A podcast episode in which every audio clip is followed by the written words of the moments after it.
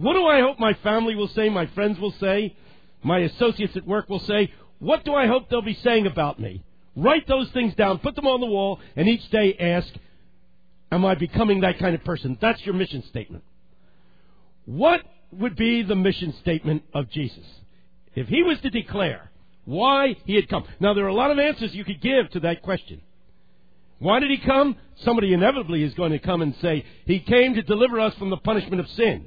Hey, you can't argue with that one. 2,000 years ago, when he got crucified, he took the punishment for our sin. That's why it says, there is no condemnation for those who are in Christ Jesus. In the book of Romans, 8th chapter, first verse. When he died there, all the punishment that you deserve, the hell that you deserve, he went through it. He took it upon himself. It all happened 2,000 years ago. We talk about the finished work of Christ. I was in an airport in Richmond, Virginia, and there was this old guy, an African American man, dressed to the hilt, handsome, white hair, very dignified, sound asleep, waiting for them to call for the plane to be boarded. And there was this kid working the crowd with the four spiritual laws and got to him, hit him on the knee. Poor old guy woke up. Yeah, what, what, what, what, what is it? He said, Excuse me, sir, are you saved? Guy said, Yeah, I think so. That's not good enough, he said. Can you tell me exactly when you were saved? The old guy said, Well, not exactly. It was almost 2,000 years ago. Just found out about it recently. Now, that's not bad theology, is it? 2,000 years ago, it was a done deal. Don't be afraid of being punished on Judgment Day. I know you are very afraid of that. Don't have to be afraid. Jesus took the punishment. You're off the hook. No condemnation to those who are in Christ Jesus. You got to understand that. Not only did he take the punishment, I love this. He forgets that you ever sinned in the first place. Wouldn't you hate to go to heaven if God remembered? You know, they'd look at you and say, We've been waiting for you. During the Watergate hearings, there was this, uh, there was this uh, cassette tape. The old folks here will remember that.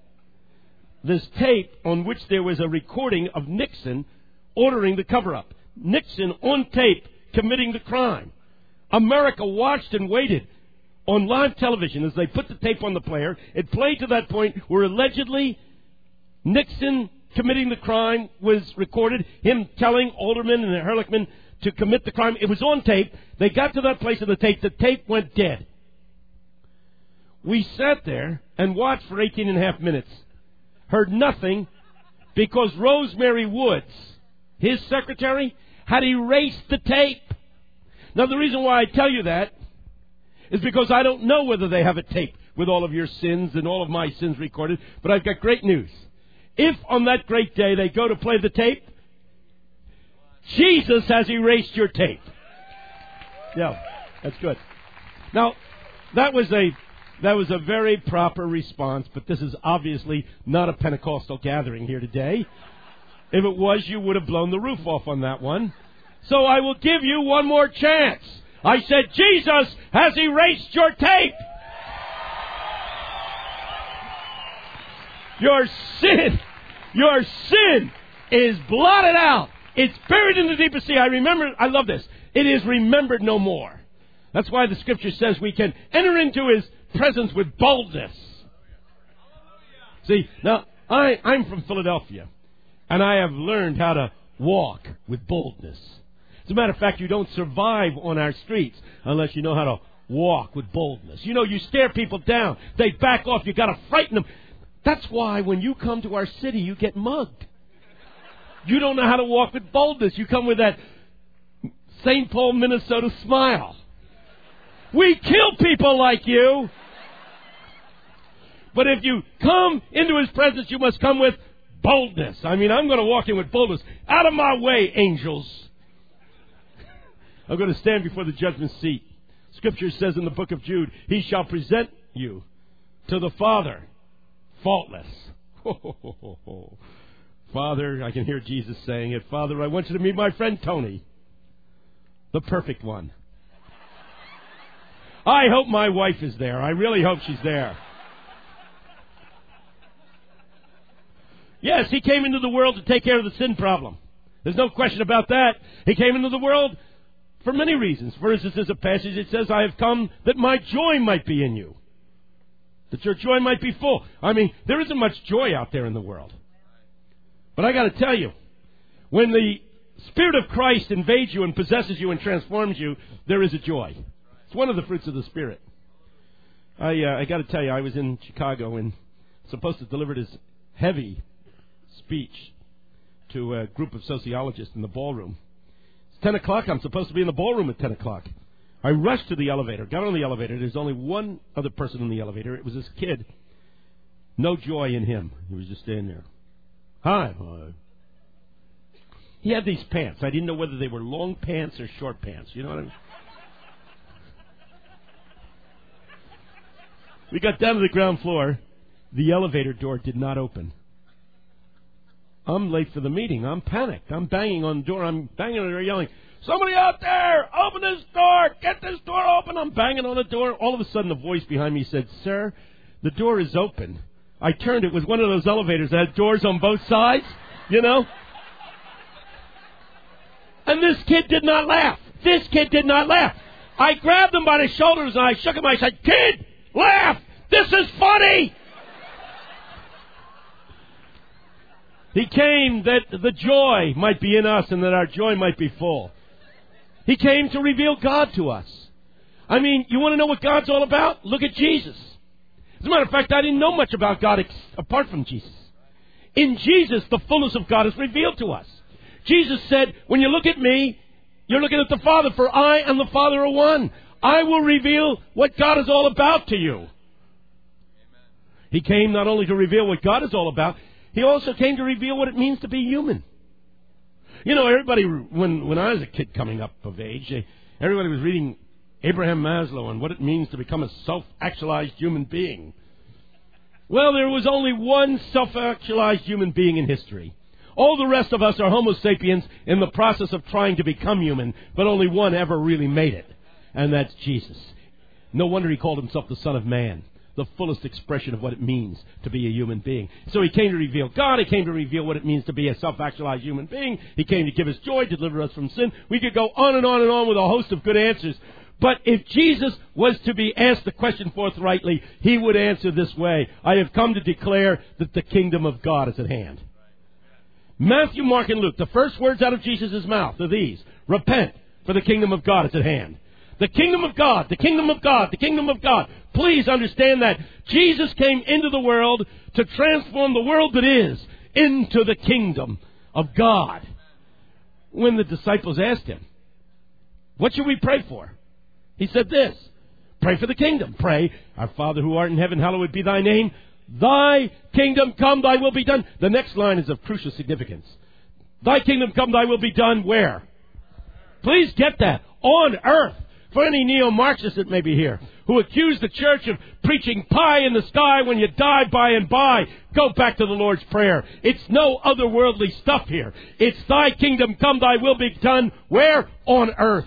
On earth. He wants to transform people. He wants to transform society. He wants the kingdom to become a social historical reality in this world. And if you don't get that, you don't get the scriptures. All of his parables are about the kingdom of God. The kingdom of God is like unto a man who does this or a woman that does that. The last thing he says, check the book of Acts, the last thing he says before he ascends into heaven is he teaches them one last time those things concerning the kingdom. It's about the kingdom. The kingdom is where God reigns. Does God reign in you? Because the first thing he says is the kingdom must be in you. The kingdom of God must be in you. Is it? Is God the ruling presence of your life? As you make existential decisions, do you really ask God, what do you want me to do? How do you want me to act? How do you want me to behave? Do you, in fact, allow God to be the deciding voice in the dialogue that you carry on within your head? All of us talk to ourselves. We just don't, you know, when you get old, you, you, you learn to do it without moving your lips. And as you carry on that conversation, should I or shouldn't I? Do you allow God to come in and enter the conversation and dictate the answer, and do you follow that answer? Is God in you, is the kingdom of God within you. Let me just say, I, I start every day getting up a half hour before I have to. And I always spend time in silence and stillness and quietude. That's my real prayer time. Oh, I do something at night before I go to bed. I make my request known unto God. Not because God is waiting to be informed. I mean, you don't really think God's up there saying, gee, I wonder what Tony really needs. I hope he tells me, because if he doesn't, I won't have a clue. God, says the scripture, knows what you have need of when? Before you even ask. I mean, if you say, Dear Lord, Sister Mary is sick in the hospital, what do you think God's saying? Whoa. I didn't know that. Which hospital? God knows what you need before you even ask. So I make my request known to God in the evening because, you know, we have to recognize our dependency on God. And that's what that's all about. Not informing God, but establishing dependency. But, you know, even when you pray, your, your prayers are stupid anyway. I didn't want to say that, but I'm, I'm only saying it because the Bible says it.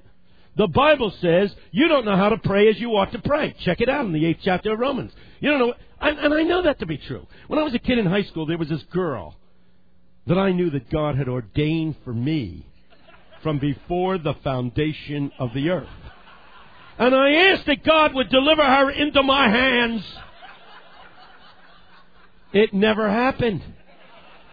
I ran into her a few years ago. I was speaking at the University of Washington in Seattle, and there she was. And she came up after and said, Would you like to have coffee? I was thrilled. The old flame was burning. Yes! And we went to a restaurant and we sat down and drank coffee, and she talked and talked and talked and talked and talked. I remember as I left the place, I was humming the doxology. Praise God from whom all blessings flow. Praise Him, all creatures here below. I mean, I was thanking God. I mean, I didn't realize what a stupid thing I was asking for when I was in high school. It would have been devastating.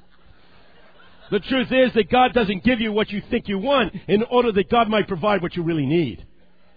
Got to get that straight. But I got to tell you, the most important time of praying for me is the morning when I don't say anything to God. I don't ask God for anything. They asked Mother Teresa once, when you pray, what do you say to God? She said, I don't say anything, I listen. So Dan Rather said, All right. when you pray, what does God say to you? She said, God doesn't say anything, God listens. And then she smiled and said, If you don't understand that, I can't explain it to you. Well, I do understand it. I know what it's like to be in the presence of God and not say anything or hear anything, but feel connected. Feel an intimacy. Feel a communication that does not come in words. I got to ask you a simple question. When was the last time you gave God five minutes of stillness? Ten minutes of quietude. The scripture says, Be still and know that I am God. The scripture says, In quietude and in stillness you will experience your salvation. How much quiet when you say quiet time, you generally mean I'm reading the Bible, I'm reading a book, I'm saying a prayer, yak, yak, yak, yak, talk, talk, talk, talk, words, words, words, words. Maybe there's a time for stillness. And in the morning, in the quietude and the stillness of the morning, I give God time to love me. And I take time, in non sexual terms, to make love to Him. When was the last time you just lay still or sat still and said, God, I want to feel you loving me, and sat there for 10 minutes and gave him a chance to do it. No, I'm serious. When was the last time you gave God 10 minutes for loving? I mean, if you're, if you were married, and you said to your wife, I love you, but of course, I'm not going to take any time to express this. Um, we're not, never going to make love to each other. But you know that I love you. That marriage would last long, wouldn't it? Love requires time for expression of love. You want to you want to be with the person. You want to feel that person's presence. You want to sense that person connecting with you emotionally. Well, do you do that with God? That's why we Protestants need to listen to the Roman Catholics, especially those pre-Reformation Catholics like Julian of Norwich and Teresa of Avila, who knew how to still be still and in quietude Feel God penetrating them, invading them, possessing them, overwhelming them. When was the last time you, you know, most ministers never preach from the Song of Solomon. Because they say it's far too erotic. Indeed it is. But we do not understand a God who loves us. And we don't, you know, we, we, no wonder most of us are emotionally starved because we never give God even 10 minutes a day to surround us, to invade us, to possess us, to change us, nor do we give Him any time in which we just come. So I wake up in the morning and I lie in bed in absolute stillness. I have to say His name over and over again to create the stillness. You see, I have to drive back the animals. Which animals? The 101 things that are waiting to be done, that the moment I wake up come in to devour me. I've got to drive them back. And so I say, Jesus, Jesus, Jesus, Jesus, Jesus. Because there's something about that name. It creates stillness and quietude. The old African American spiritual that goes, woke up this morning with my mind, what? Stayed on Jesus. Stayed on Jesus. They understood what I'm talking about to get so focused and to not ask God for anything, just to connect with Him, just to connect with Jesus. I let Him cleanse me. I let Him reach out from the cross and touch me and from the cross absorb into His own body all the dirt and darkness of my life. You say, wait a minute. Wait a minute. He can't do that. That's a done deal. I mean, it happened 2,000 years ago.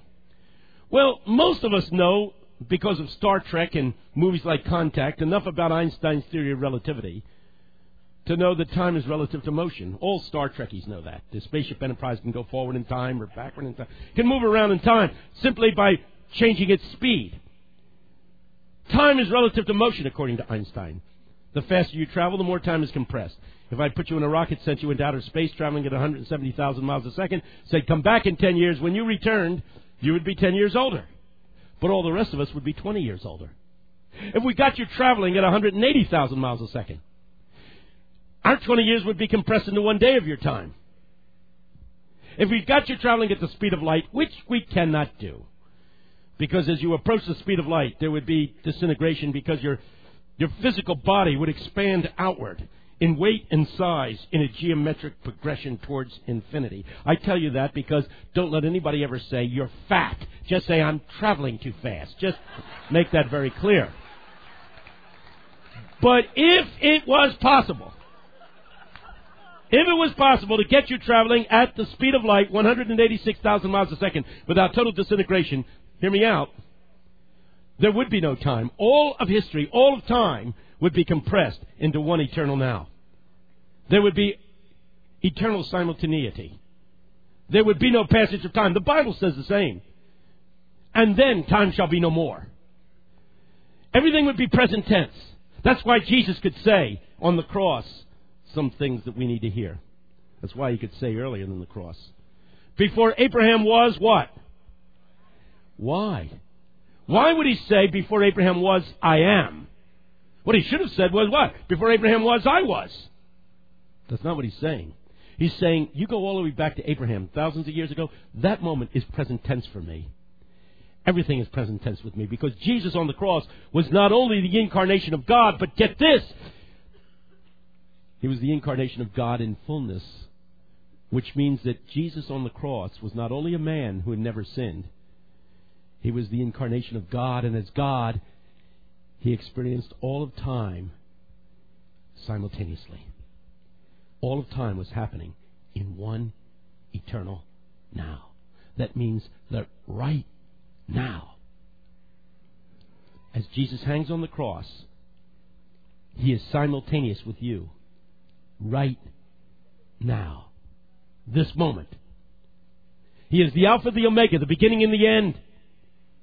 The thousand years or is the day, the day is a thousand years because he is God. That means that right now Jesus is looking at you from the cross. And if you will let him, if you will open yourself up, he will reach out from the cross, he will touch you, and like a sponge, he will absorb the dark side. And you do have a dark side. Please don't tell me you don't.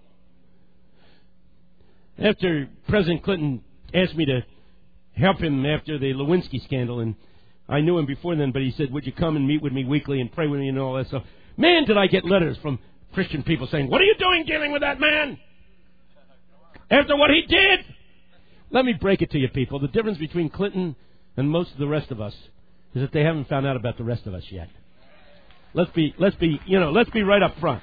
I am tired of phony piety. You know, where you get these religious people who act like they're perfect. I don't smoke and I don't dance and I don't chew and I don't go with girls that do. Oh man, that drives me crazy. Man, I want to tell you that I don't know about the women here. I know know about the guys here. I do know about. I used to think I was the only one with a dirty mind. Then I got to meet some of you guys. And the problem with most of us is we're like the rest of us, and we need more than forgiveness. We need to be changed. We need to be cleansed. We need to be purified. And this is the good news of the gospel that if you'll surrender yourself to Christ, Jesus will reach out from the cross and touch you, and he will absorb into his own body. There will be transference of all the sins into him. He not only takes the punishment of sin, he takes the sin itself. He who knew no sin, says the scripture, on the cross what? Becomes sin. Whoa, that's heavy. Please, I met a kid at one of our highly Christian schools. I mean, it's not Bethel, it's it's even more spiritual than Bethel. And as we talked, he said, Yeah, I'm still screwing around with my girlfriend, but I believe it's all the punishment was taken care of on the cross. I said to him, You know, the next time you're screwing your girlfriend, I want you to do something. I want you to try to hear Jesus screaming in pain. Because at that very moment on the cross, he is absorbing your sin. He who hates sin, loathes sin, is offended by sin, who is nauseated by sin. He's willing to absorb it into his own body. You dare not sin, says the Apostle Paul, just so that the grace of God may abound. Because, in the words of Paul in the sixth chapter of Hebrews, do you not realize you're crucifying Christ all over again? You're putting him through agony and pain and suffering right there and then. How dare you sin? Knowing what Jesus has to go through, even as you sin. Don't get the idea that it's 2,000 years ago, because that's true, but what is also true is at the speed of light in the fourth dimension.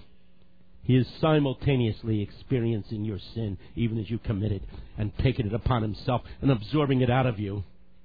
But as you surrender to the cleansing of Jesus, this is what happens. The Spirit of God explodes within you. Do you get that? You see, you not only need to be forgiven, and I believe you believe in the forgiveness of sins. I, am sure you believe that Jesus died on the cross. I don't think you'd even be here if you didn't believe that Jesus died on the cross for your sins. I mean, stop to think about that. You think you're a believer because you decided? Do you really think that on Judgment Day you're going to be able to stand before the Lord and say, I considered all the intellectual options in the marketplace of ideas, and after consideration I gave existential commitment to, he's going to say, shut up. You didn't choose me. You think you chose me? You didn't choose me. I chose you. And my spirit was working in you and drove you to believe in me. You wouldn't believe in me unless my spirit working in you led you to believe. You say, don't I get credit for anything? I can just hear him saying, You want credit? Go to the other place. Up here, all glory, Lord, and honor belongs to me. The Spirit is already in you. But here's what the Bible says the sin in your life smothers it. The Spirit is already in you, but the sin in your life grieves the Spirit. The Spirit is already in you, says the Bible, but the sin in your life quenches the Spirit. It's a lid on it. But in the stillness of the morning, in the quietude of the morning, as I surrender to Jesus, as He reaches across time and connects with me and absorbs that dirt and that filth into His own body, as He cleanses me, the Spirit is released. Here's what it says in 1 John 1 9. If you will confess your sins, He is faithful, He is just. He will forgive you. That's the cross thing 2,000 years ago. He will cleanse you. He will forgive you, and then it says, and He will cleanse you two things. Forgiveness is what he did for you. Taking the punishment is what he did for you 2,000 years ago. That's what Jesus did for you back there and then. Listen to the difference. That's what Jesus did for you. The real question this morning is this. What are you willing to allow Jesus to do to you right now?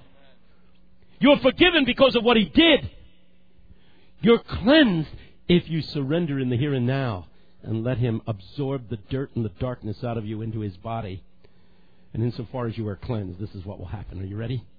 The spirit that lies dormant, crushed, smothered, will be released.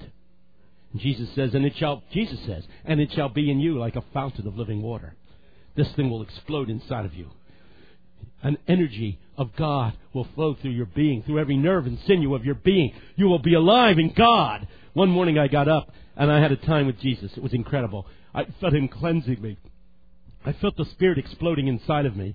I felt myself fully alive in Christ as I went down to get a plane to go to Chicago. But I got to the airport late and they gave me a middle seat between two fat guys. And they had already claimed the armrest. You know how you have that fight for the armrest? They had already gotten the armrest. The guy on my right was tense. This big guy. I mean, he was squeezed up against my arm. I could feel the tension in his arms. It was summer. I was wearing a t-shirt. He was wearing, and I could feel the tension. I looked over. He's biting his thumb. There's beads of perspiration on his brow. I could see he's upset. I could have turned to him and said, "Sir, I see you're troubled. You need Jesus," but I can never pull that off. So I did the next best thing. I didn't say anything to him, but I was so alive with God. The Spirit was so raging within me. I didn't say a word. I just leaned on him. And I let the dynamism of God flow. You say, Campolo, you are talking about the Holy Spirit as though eh, the Spirit is some kind of energy force that flows out of you and can flow into other people that you touch. That is exactly what I'm saying. You got it. I'm, I'm talking about a Jesus walking down the road. And a diseased woman reaches out and touches the hem of the garment. Do you remember this? He stops and he says, Who touched me? I felt power go out of me. And you're going to say, But that's Jesus. And I am here to say what it communicates in the eighth chapter of Romans that the same power that was in Christ Jesus shall be in your mortal bodies. And it was in me that morning, and I let this guy have it all the way to Chicago. I just, you know. As the plane touched down, I said, God, if you want me to talk to this guy, you're going to have to give me a sign. You know, the Gideon thing, a sign. No sooner had I said that than this guy turned to me and he said, Mister, I'm in deep trouble, deep trouble. I need God.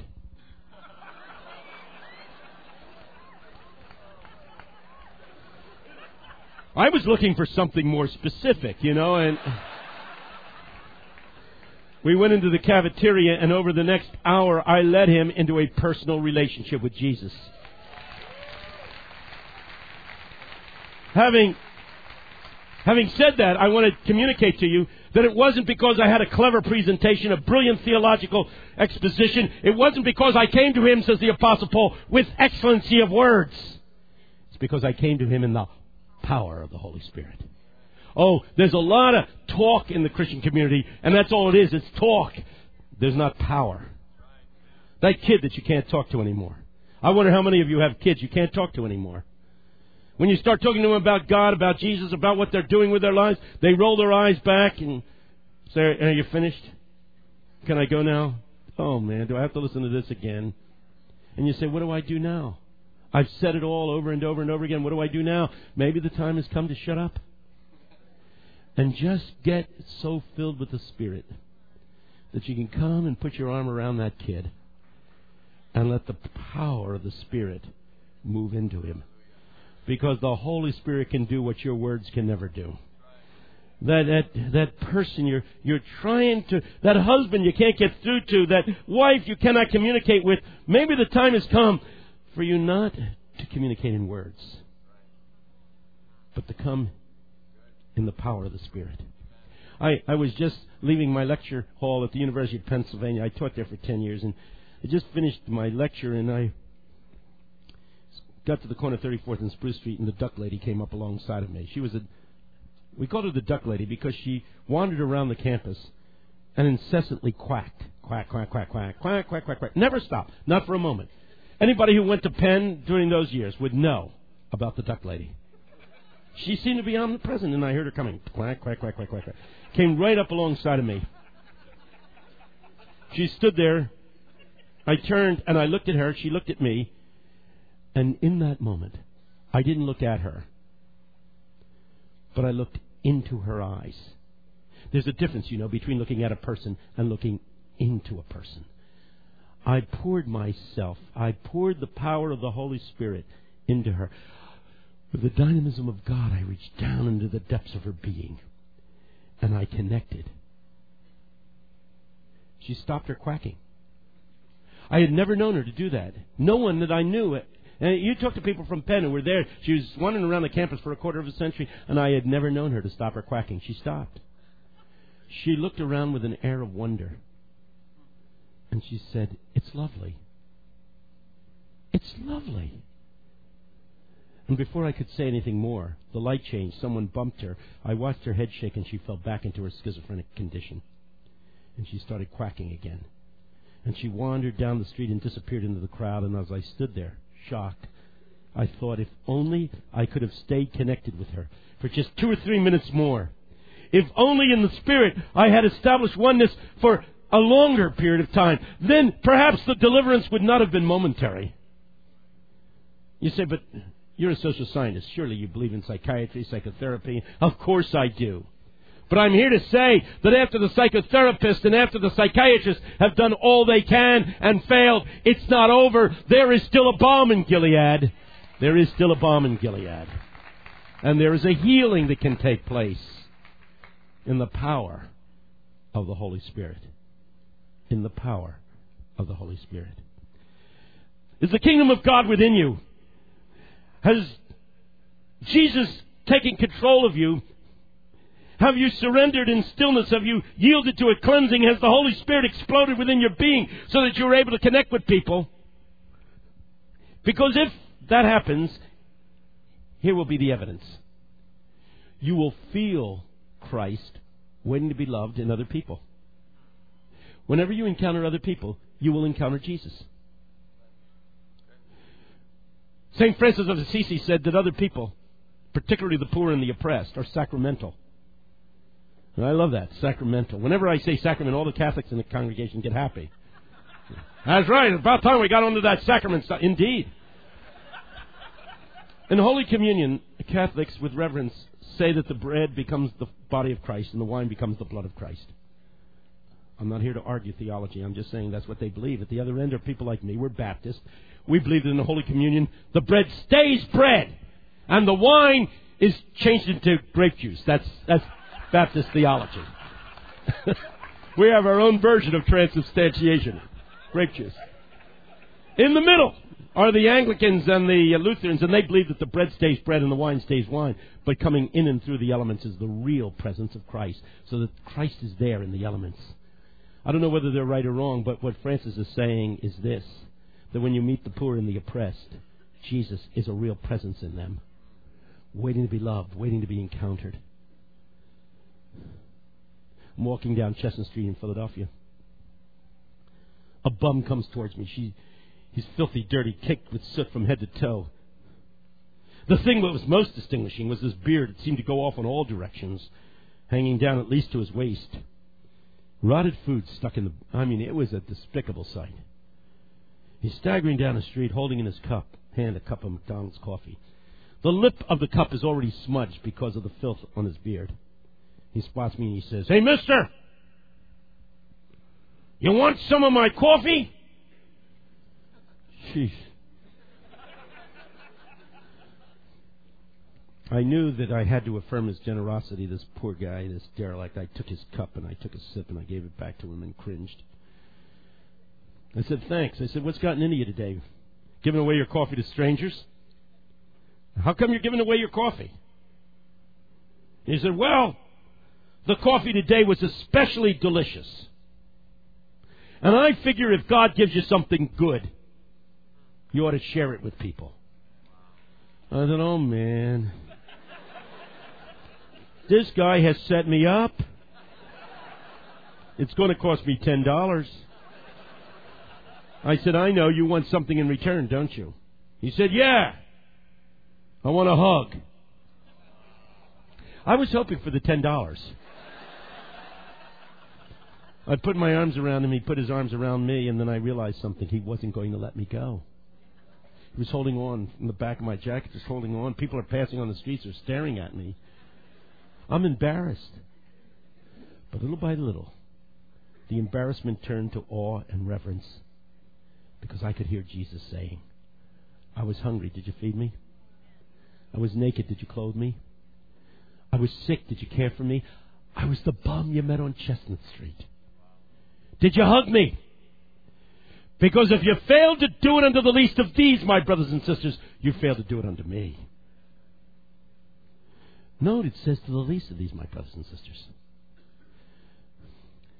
Please understand that if you meet Osama bin Laden face to face, you need to look into his eyes and see Jesus staring back at you. You say, I can't find Jesus in, in bin Laden. He's too evil. The Bible never said what you do to the best of these.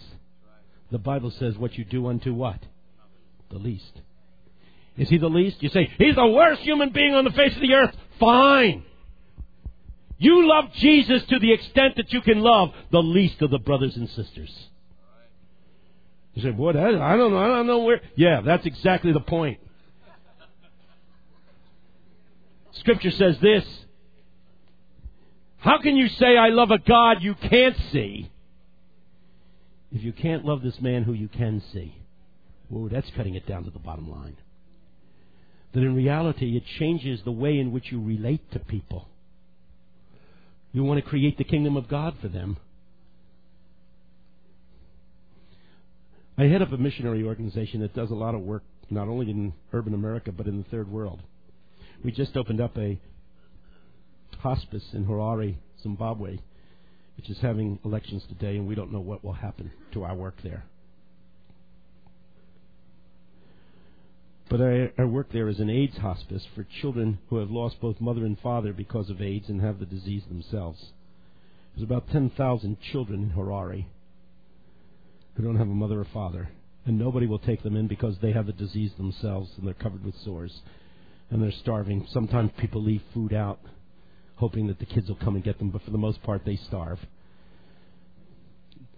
It takes them about four to five months to die, and they will die.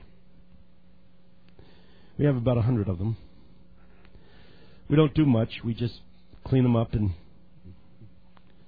diminish the pain with medicine and give them some food and hold their hands because no kid should die on the street hungry and alone. In Haiti, we have a network of 95 schools for restaveks. These are children that come from families that are so very, very poor that the families have to give away the oldest child because they can't feed all the children. Those who take in the restaveks, which is Creole for live ins, exploit these kids abuse them, sexually torture. I mean, it's awful what happens to these kids. Out of this country of six million people, there's about a quarter of a million restaveks. We run 95 schools. We have to hold our classes from 5 in the afternoon until 9 at night because the kids have got to do their slave labor all day long. They've got to carry the water, cut the grass, cut the sugar, cook the meals, wash the clothes. But they know that if they can learn how to read and write and do arithmetic in a country where there's 85% illiteracy, they've got a future. I go down and check on the work periodically. I, got out of the van. I'm walking to the entrance of the Holiday Inn where I stay in in Port-au-Prince, and I got intercepted by three girls. The one in the middle said, "You can have me for ten dollars." I was shocked. I, I looked at the other one. I said, "What about you?" It looked like she was about sixteen, fifteen. Do I get you for ten dollars? She said, "Yes." I said to the third one, "And you?" She tried to conceal her contempt with a smile, but it's hard to look sexy when you're 16 and selling your body to a, an old man. I said I'm in room 210. I've got $30. I'm hiring all three of you for the night. I rushed up to the room. I got on the phone. I called down to the concierge desk. I said, I want every Walt Disney video you've got in stock. Anything of Disney, send it to room 210. I'm Baptist. I'm not Southern Baptist.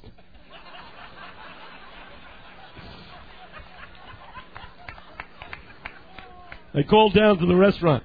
I said, Do you still make banana splits? Because if you do, I want extra ice cream, extra whipped cream, extra everything. I want them huge. I want them delicious. I want four of them. the girls came and the videos came and the banana splits came and we sat at the edge of the bed and we watched Disney till about one in the morning. That's when the last of them fell asleep across the bed. And as I sat in the stuffed chair looking at those little bodies strewn across the bed, I thought to myself, nothing's changed. Nothing's changed. Tomorrow they'll be back on the streets selling their little bodies to dirty, filthy Johns because there will always be dirty, filthy men who will destroy girls for $10 a night. Nothing's changed. And then the Spirit spoke and said, For one night, for one night you let them be kids again. For one night you let them have a taste of the kingdom of God. Thy kingdom come, thy will be done. Where? In room 210 in the Holiday Inn in Port-au-Prince. You are called to change the place where you are into the kingdom of God, to be an agent of transformation, an agent of change. I have a friend. She she works she works at a church out in Bel Air, California. There's a Nordstrom's department store there. That's really upscale, but in Bel Air, California, it's upper upper scale. Christmas, she loves to go into the store. She can't afford to buy anything; it's too expensive. But she loves the ambience. There's live music, singing, violin playing.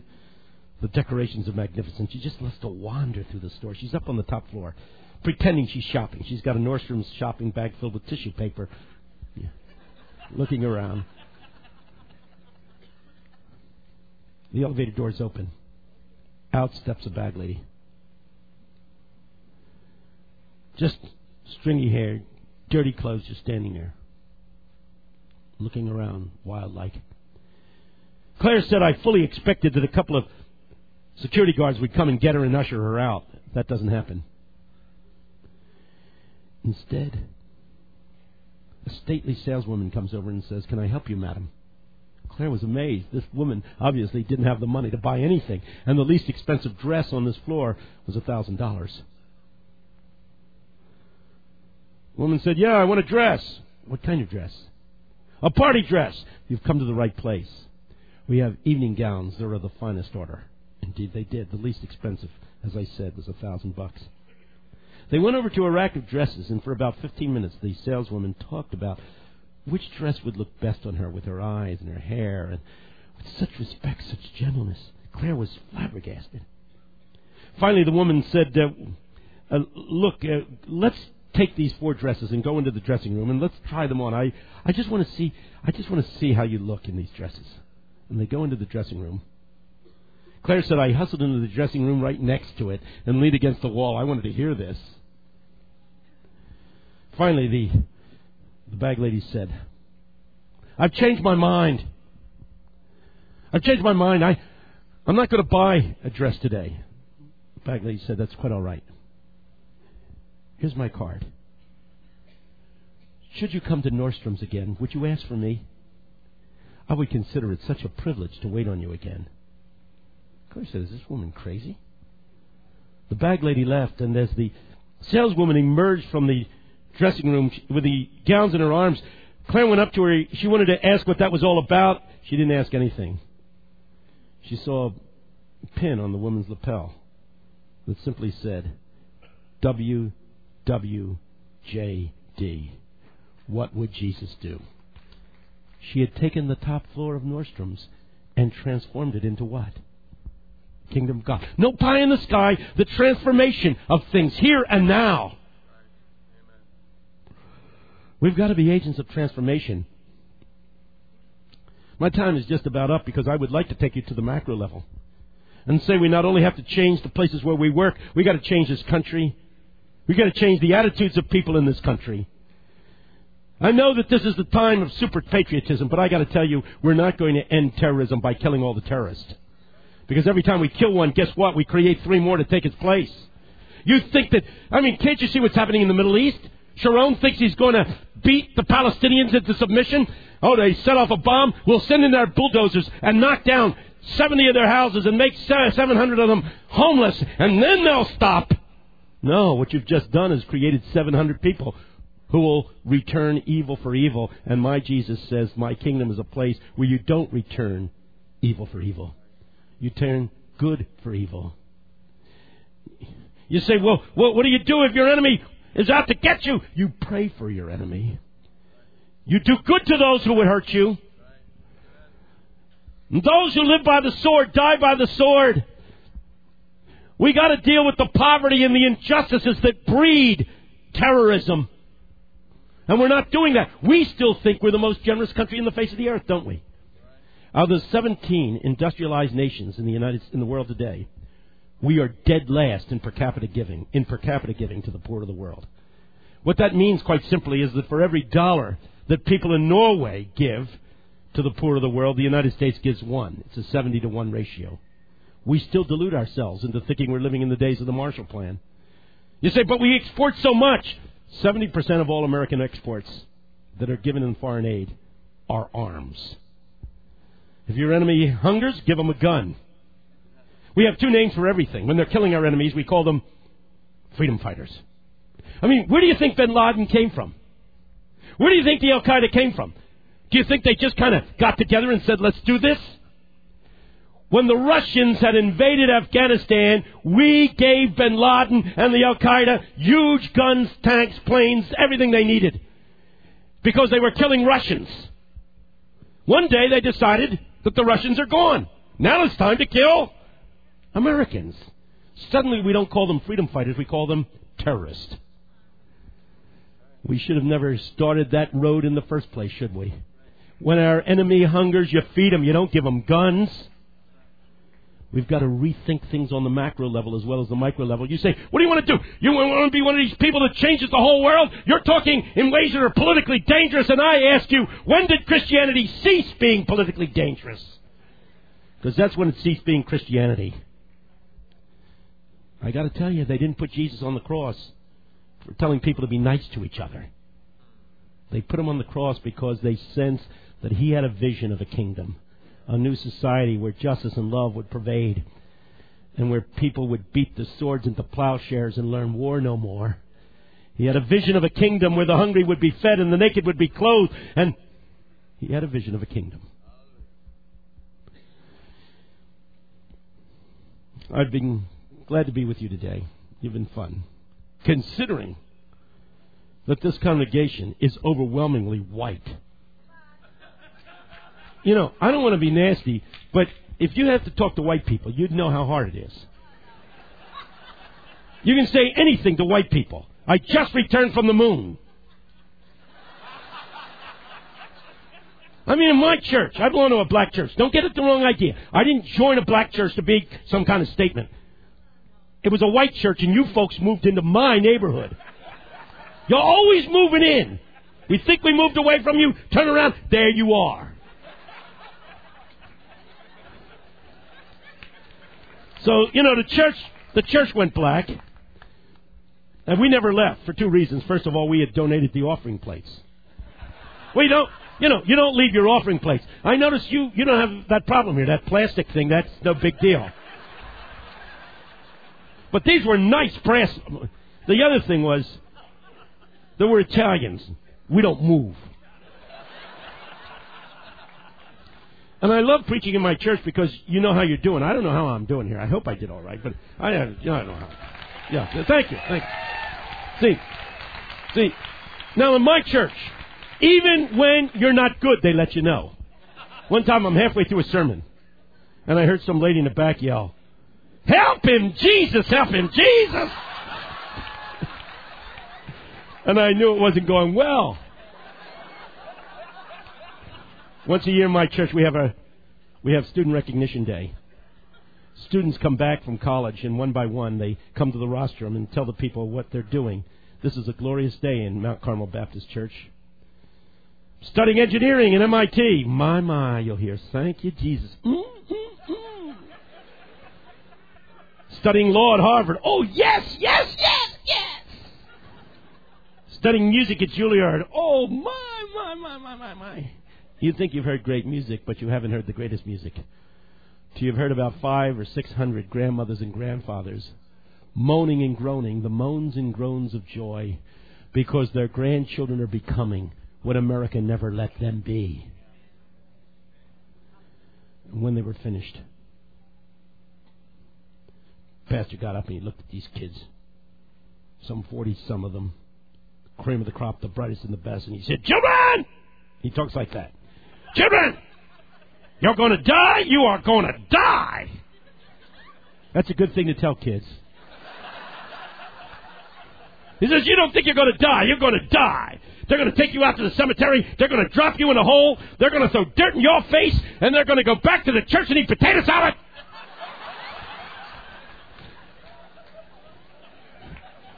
Said, When you were born, you were the only one that cried. Everybody else was happy.